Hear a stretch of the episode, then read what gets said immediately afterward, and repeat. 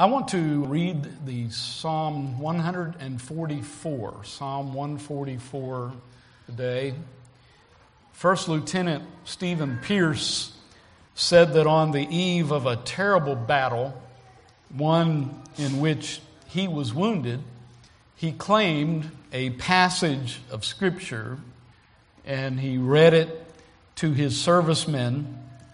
It was this psalm, known as what we would refer to this morning as the soldier's psalm. Uh, it carried a special meaning, meaning after uh, Stephen Pierce and uh, his experience on the battlefield. This psalm has uh, encouraged many servicemen and women throughout the history of the United States Armed Forces. Uh, so it's, it's had quite a history. We might call it a, a royal psalm, a psalm that is the prayer of a king. Both of the two parts, we could, there are basically two parts to this psalm that, uh, that we could break it into, and both of them contain sections of praise, but then they also, both of them contain petitions for God. And boy, we can sure identify with that because often we find ourselves in praise and thanksgiving to God for whatever, but we always have a list as well of uh, petitions and things that we're asking of God so we can identify with it. The Soldier's Psalm. If you wish to stand, I would welcome you to do so as we read this psalm Blessed be the Lord, my strength, which teacheth my hands to war and my fingers to fight, my goodness and my fortress, my high tower and my deliverer, my shield and he in whom I trust, who subdueth my people under me. Lord, what is man that thou takest knowledge of him, or the Son of Man that thou makest account of him? Man is like to vanity, his days are as a shadow that passeth away. Bow thy heavens, O Lord, and come down. Touch the mountains, and they shall smoke. Cast forth lightning, and scatter them. Shoot out thine arrows, and destroy them. Send thine hand from above, rid me, and deliver me out of great waters, from the hand of strange children whose mouth speaketh vanity, and their right hand is a right hand of falsehood. I will sing a new song unto thee, O God. Upon a psaltery and an instrument of ten strings will I sing praises unto thee. It is he that giveth salvation unto kings, who delivereth David his servant from the hurtful sword. Rid me and deliver me from the hand of strange children, whose mouth speaketh vanity and their right hand is a right hand of falsehood. That our sons may be as plants grown up in their youth, that our daughters may be as cornerstones polished after the similitude of a palace, that our garners may be full, affording all manner of store, that our sheep may bring forth thousands and ten thousands in our street, which incidentally, uh, reminded as I read that that Australia is the land of sheep. Uh, you read of Australia that we studied in Vacation Bible School, and sheep aplenty in Australia. But here he talks about it. Our sheep may bring forth thousands and ten thousands in our streets, that our oxen may be strong to labor, that there be no breaking in nor going out, that there be no complaining in our streets Happy is that people that is in such a case. Yea, happy is that people whose God is the Lord. Father, we again commit this service to you, this sacred time around your word on the eve of our Independence Day. May our minds be turned to you. May our thoughts be heavenward. May we be well equipped to face the world in which we live by the faithfulness of your word speaking truth into our hearts and minds. And we'll thank you for it in Jesus' name. Amen. Thank you. You may be seated. I would break this psalm into uh, several divisions, uh, four of them in particular. I want to talk about, first of all, the basis of life. The basis of life. The first two verses point out to us uh, this truth of how the Lord is to be blessed because of He's our basis of life, He's our strength. And on the psalmist goes. He speaks of that strength from the Lord. We might say that He is our rock. On occasion, we have uh, the passing of a loved one in someone's family, and so often we hear the term something to this effect we're not sure how we're going to make it because he was the rock or she was the rock of our family. And we just don't know what it's going to be like from this point forward because the one who seemed to be able to be the most stable and to keep peace and all of that has suddenly left us. Well, God is so much more than that, but He indeed is that. He is our rock. He is the one who brings stability to our life and to our home and to our every effort. The basis of life is wrapped up in Him. He's our strength, He's our rock. The Bible refers to God as our rock. When I'm overwhelmed, it tells us in Psalm 61, uh, and uh, that the, to lead me to the rock that is higher than I. And how often we have felt drawn that way. Lord, I'm facing an issue that is overwhelming. It kind of knocks the props out from under me. I'm not sure where I'm going to go from here, but I'm clinging, I'm clinging to you, and I'm holding on to the rock that is higher than I, that you will keep me steady in the midst of all of this. Jesus ended his Sermon on the Mount by describing two men. Both saved their money, they both bought property. I'll read into this just a little bit uh, because we have the man who built his home upon the bedrock and the one who built his home upon the sand. So they saved their money, they acquired the property, whatever it took for them to be able to build their home according to the story that Jesus told, hired the carpenters, built their dream homes, one of them on the rock, one on the sand. But a storm broke one night. A tremendous storm came in their way.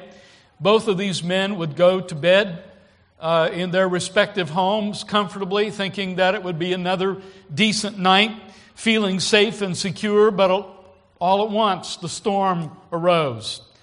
The house on the rock stood firm, as we remember the story that we've read, we've heard spoken of, we've sung about. The house on the rock stood firm, but the house on the sand collapsed. Jesus said it represented two types of people, two types of individuals. He said in Matthew chapter 7, verse 24, Therefore, heareth, whosoever heareth these sayings of mine and doeth them. He's talking about taking advantage of the bedrock, the solid rock. If you hear these sayings, do what I'm saying, do what I'm telling you, why, I liken him unto a wise man which built his house upon a rock. And everyone that heareth these sayings of mine, the same truths, the same faithfulness of God, but doesn't heed it, doesn't respond to it, doesn't obey it.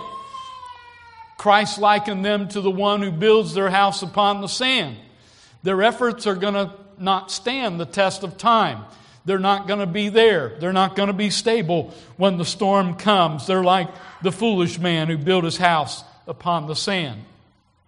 I read of an actor who once said, I have all this money, I have all these fancy cars, I have beautiful girls, but he said, it doesn't make me happy. Boy, could that ever be repeated time and time and time again. Everything at his fingertips plenty of money to go around, and all of the attention it seemed that would surely make a person happy. But he was not.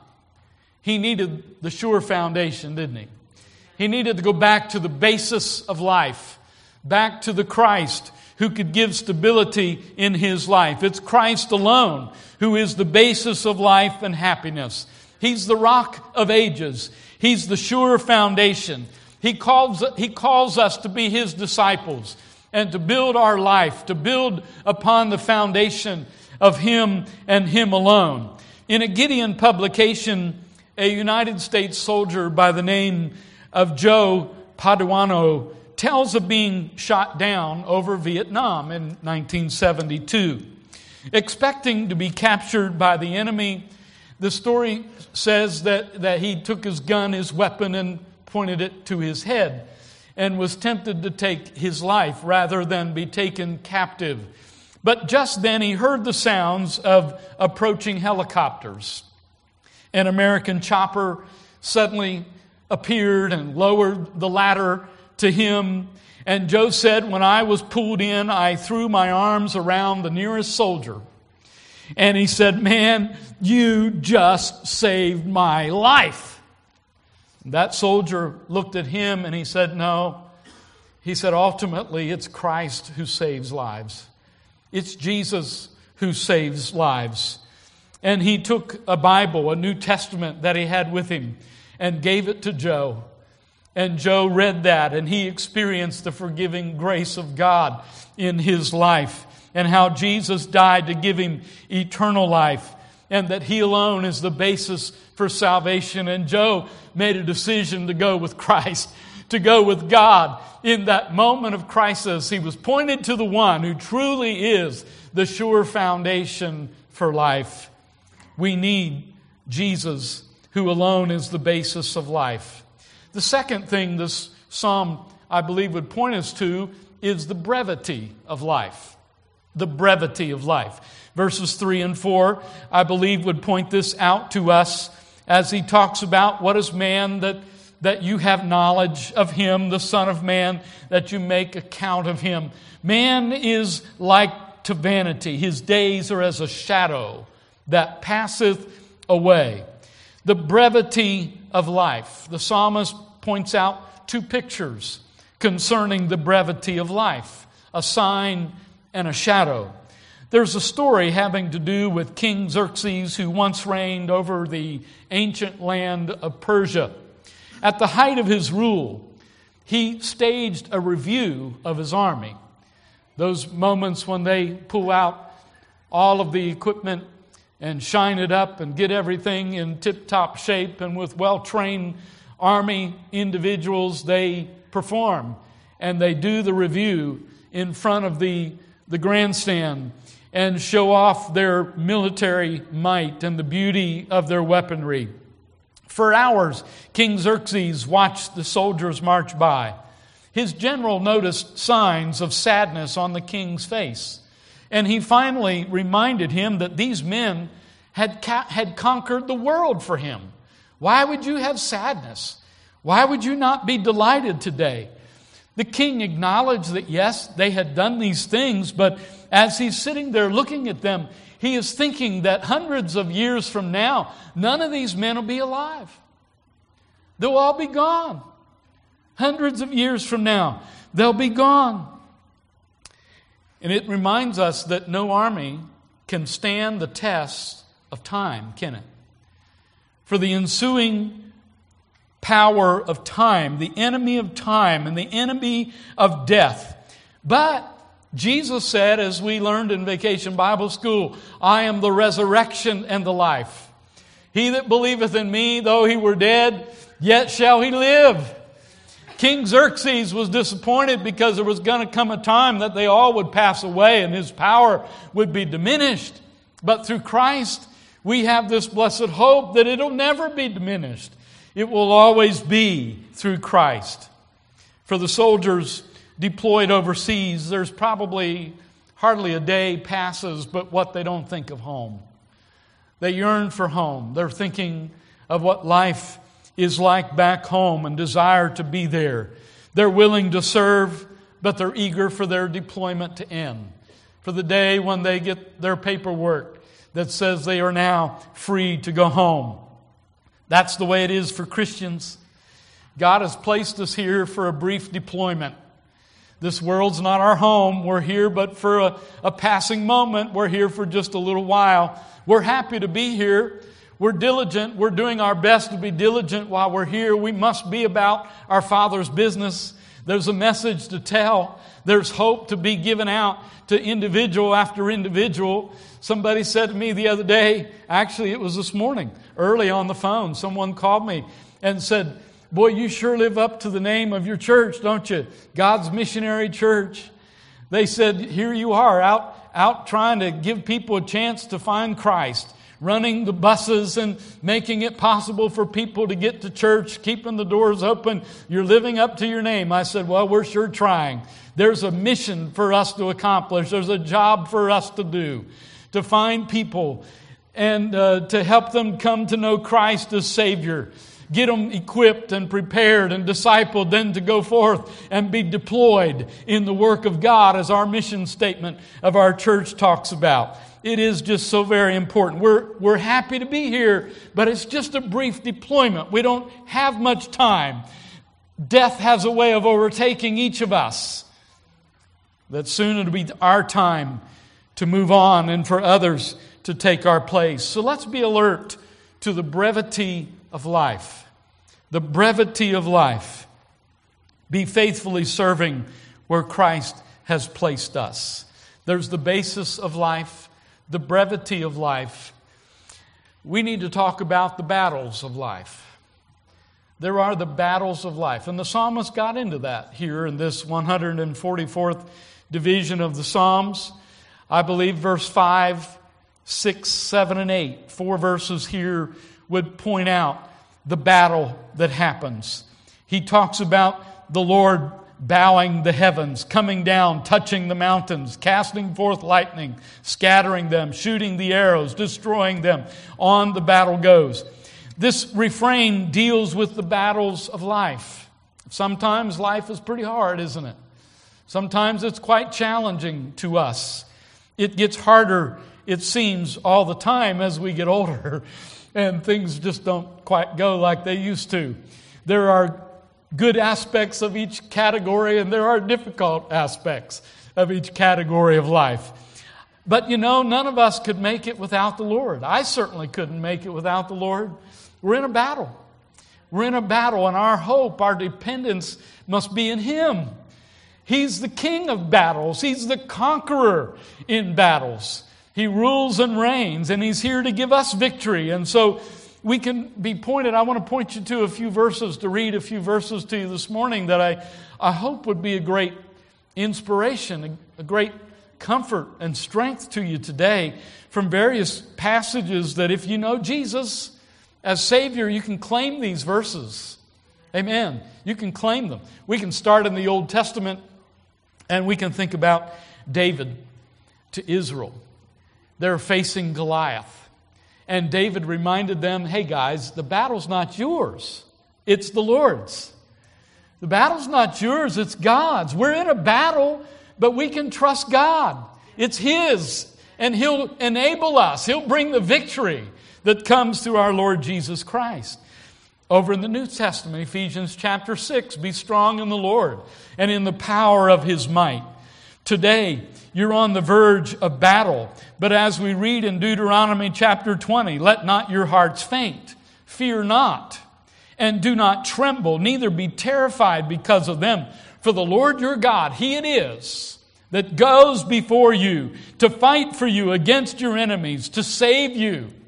Back to the Old Testament, Second Chronicles chapter 20. Be not afraid nor dismayed by reason of this great multitude, for the battle is not yours, but God's. Ye shall not need to fight, for the battle is not yours. Set yourselves, stand ye still, see the salvation of the Lord with you. Deuteronomy chapter 3, verse 22. Ye shall not fear them, for the Lord your God shall fight for you every now and then we get in a scenario, we get in a setting that it's like, Lord, I need some kind of assurance right about now. This looks overwhelming. This doesn't look like a battle I can win. And so we look to God's Word, and God speaks to our heart, speaks truth to our heart, and says, Look, if you'll let go of the controls, if you'll leave this up to me, I'll fight your battle for you. I'll see you through this circumstance. And that's what He would tell us through His Word today. Don't fear them, for the Lord your God shall fight for you. Exodus 15 and verse 3. The Lord is a man of war. The Lord is his name. Second Chronicles 32 and 8. With him, our enemy is an arm of flesh. But with us is the Lord our God to help us and to fight our battles. His is not an arm of flesh. He's the Almighty One. Amen. He's able to fight our battles for us. Then we read in Psalm 24 and verse 8 Who is this King of glory? The Lord strong and mighty, the Lord mighty in battle. 1 John chapter 4, verse 4. Ye are of God, little children, and have overcome them, because greater is He that is in you than He that is in the world. How oft we've had to take that verse and stand on it and trust and believe God to see us through. 1 John chapter 5, verse 4.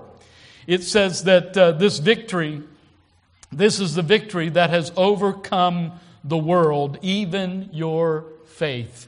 Praise God. We can have faith and confidence and trust in Him that He will win the battle. We are in a battle. We have to trust Him to win it. And this favorite from Zechariah chapter 4 and verse 6, it says, Not by might nor by power, but by my spirit, saith the Lord. Amen. We're in a battle. Let's learn the scriptures. Let's utilize the scriptures in the heat of the battle, releasing it over to God to win the victory for us, to lead the way, and we follow as He leads. Praise His name. So if you're fighting in some battles today, turn to Jesus, who alone gives victory.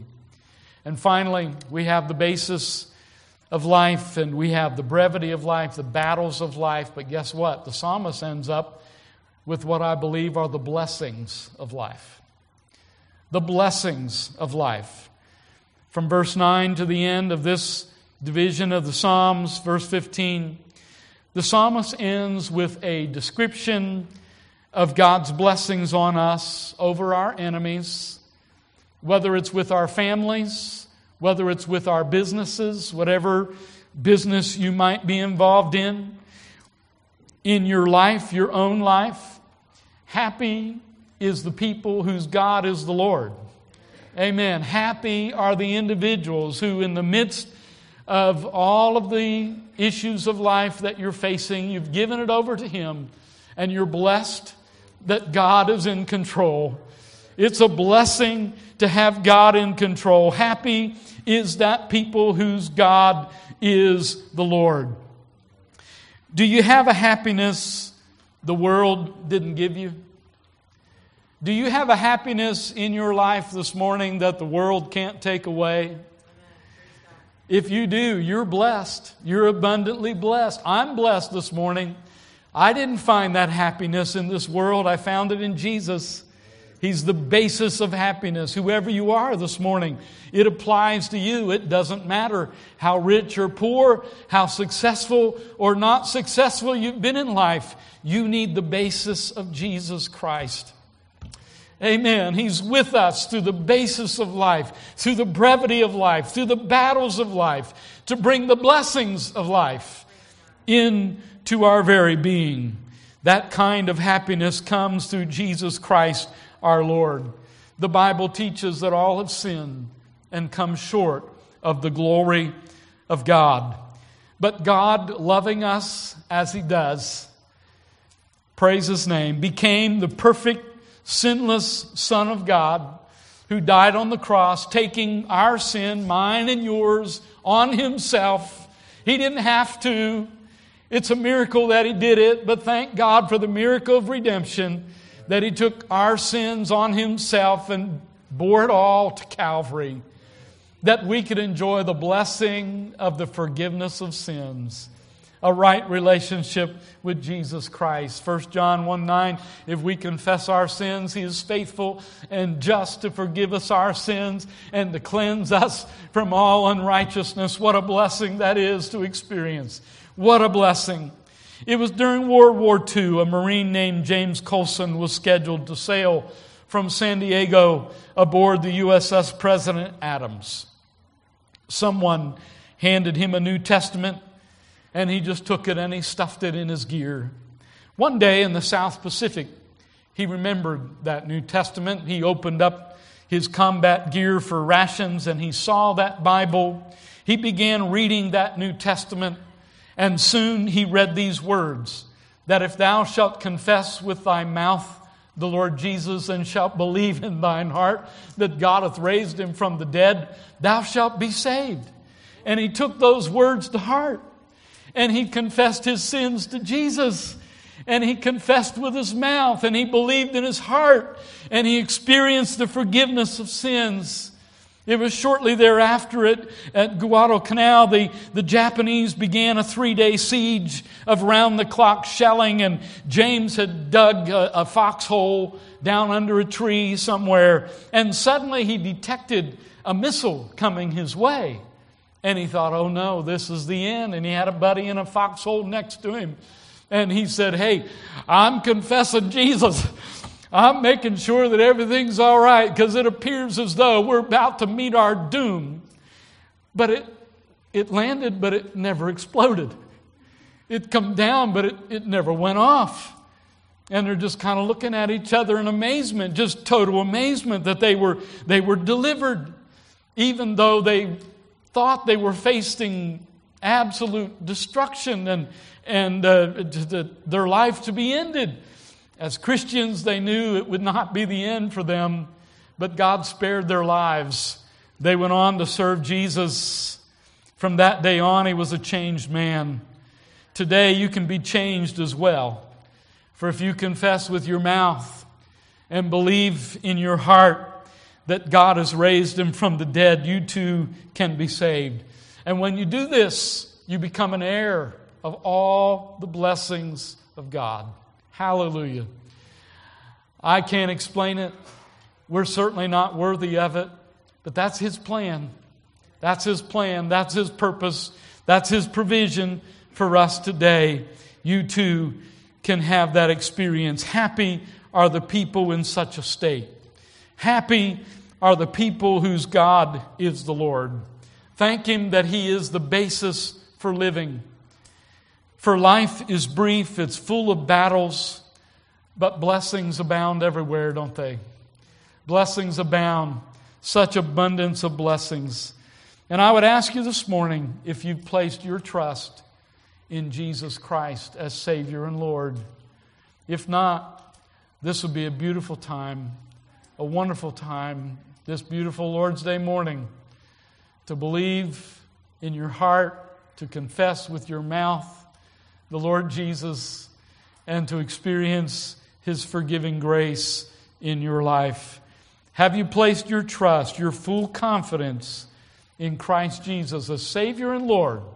If not, I invite you to do so today. I'd like us to stand together, turning our hymnals to number hymn number 334. Number 334 in our hymnals. This is a song of invitation, an opportunity for you to obey the Lord, to trust Him. Only trust Him. Simply trust Him. He alone can bring the victory that we've spoken of this morning. The assurance that when life is seemingly about to be snuffed out, or the battles of life are so great you hardly know which way to turn, that there's one to whom we can turn. We can trust Jesus, and He will see us through. Let's sing it. Let's respond. If He's speaking to your heart today,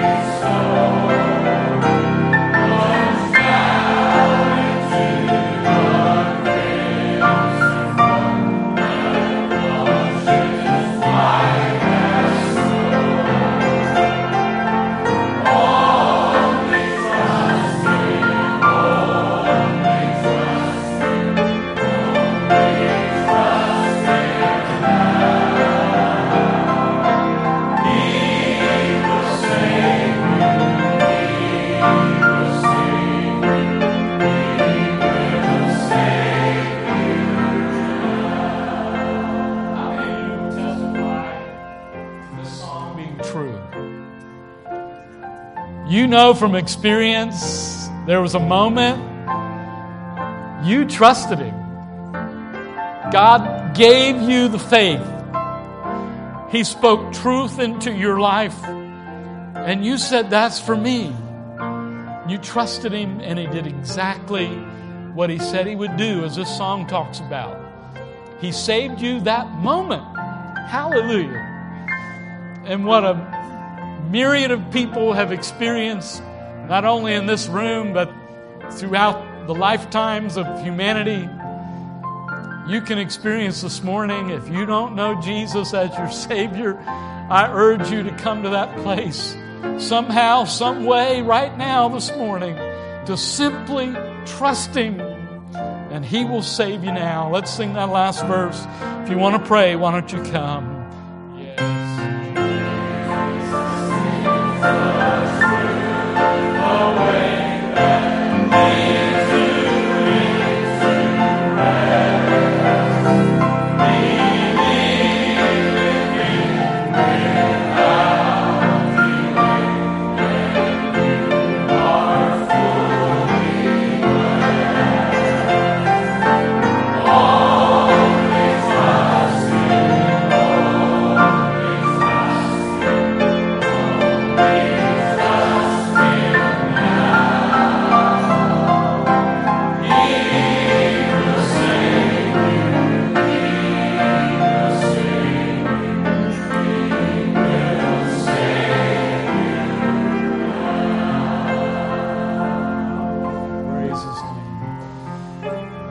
Such a meaningful experience for all who have had it. So satisfying, so fulfilling to trust Jesus and have Him meet your need. Praise the Lord.